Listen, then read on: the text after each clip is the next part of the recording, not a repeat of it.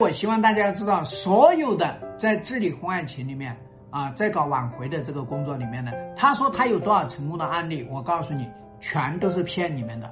因为你要知道，我们面对婚姻的时候，不是一味的要挽回这个男人；我们面对婚外情的时候呢，不是一味的要把这个男人挽回。请大家一定要注意，你去跪求他，你让自己低，让自己势能低。让自己位置低，你作为孔雀，你作为鸵鸟，都是低。你去挽回，这是没有意义的。这说明什么？说明你根本就不懂婚外情，它的这个走向要走到哪里，你更加不懂你们的婚姻应该怎么办。你不去评估这个婚姻，你也不去评估你老公跟外面那个女人的这个关系到底是怎么样。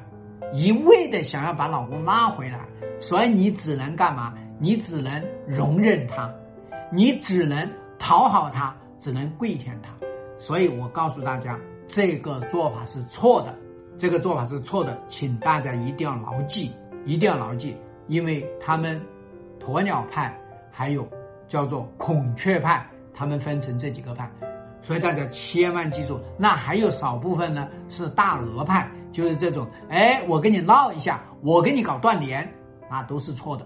任何一段婚姻，任何一段婚外情，我们一定要去做评估。